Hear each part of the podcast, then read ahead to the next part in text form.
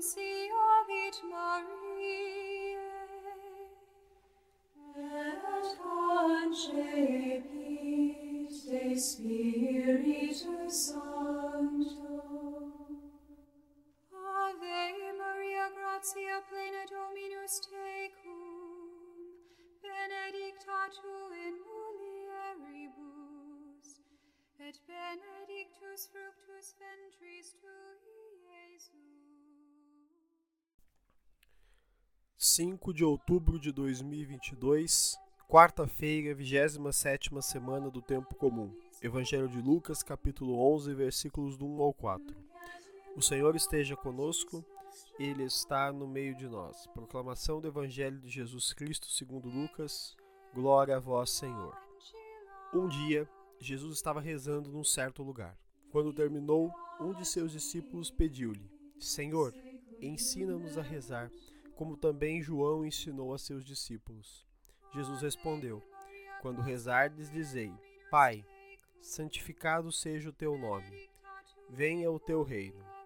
Dá-nos a cada dia o pão de que precisamos, e perdoa os nossos pecados, pois nós também perdoamos a todos os nossos devedores. E não nos deixeis cair em tentação.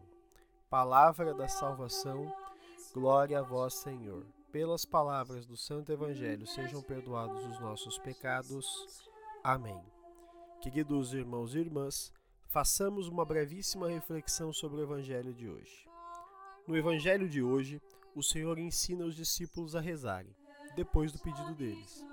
A oração é, antes de tudo, uma conversa com Deus, onde agradecemos, damos graças e pedimos sua ação em nossa vida.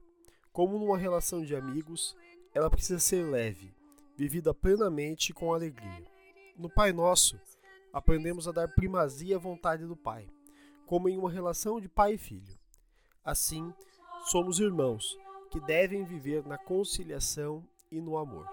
Ao fim, pedimos ao Pai que envie o seu reino, um reino de amor e felicidade. O Evangelho de hoje desperta para nós uma questão: Eu sei rezar? Com essa questão no nosso coração e no nosso intelecto, façamos nossa oração. Senhor, pela força da oração, aproximai-nos de vós, para desenvolvermos nossa relação fraterna. Amém. Fica o convite. Vivamos uma vida de oração. Louvado seja nosso Senhor Jesus Cristo, para sempre seja louvado.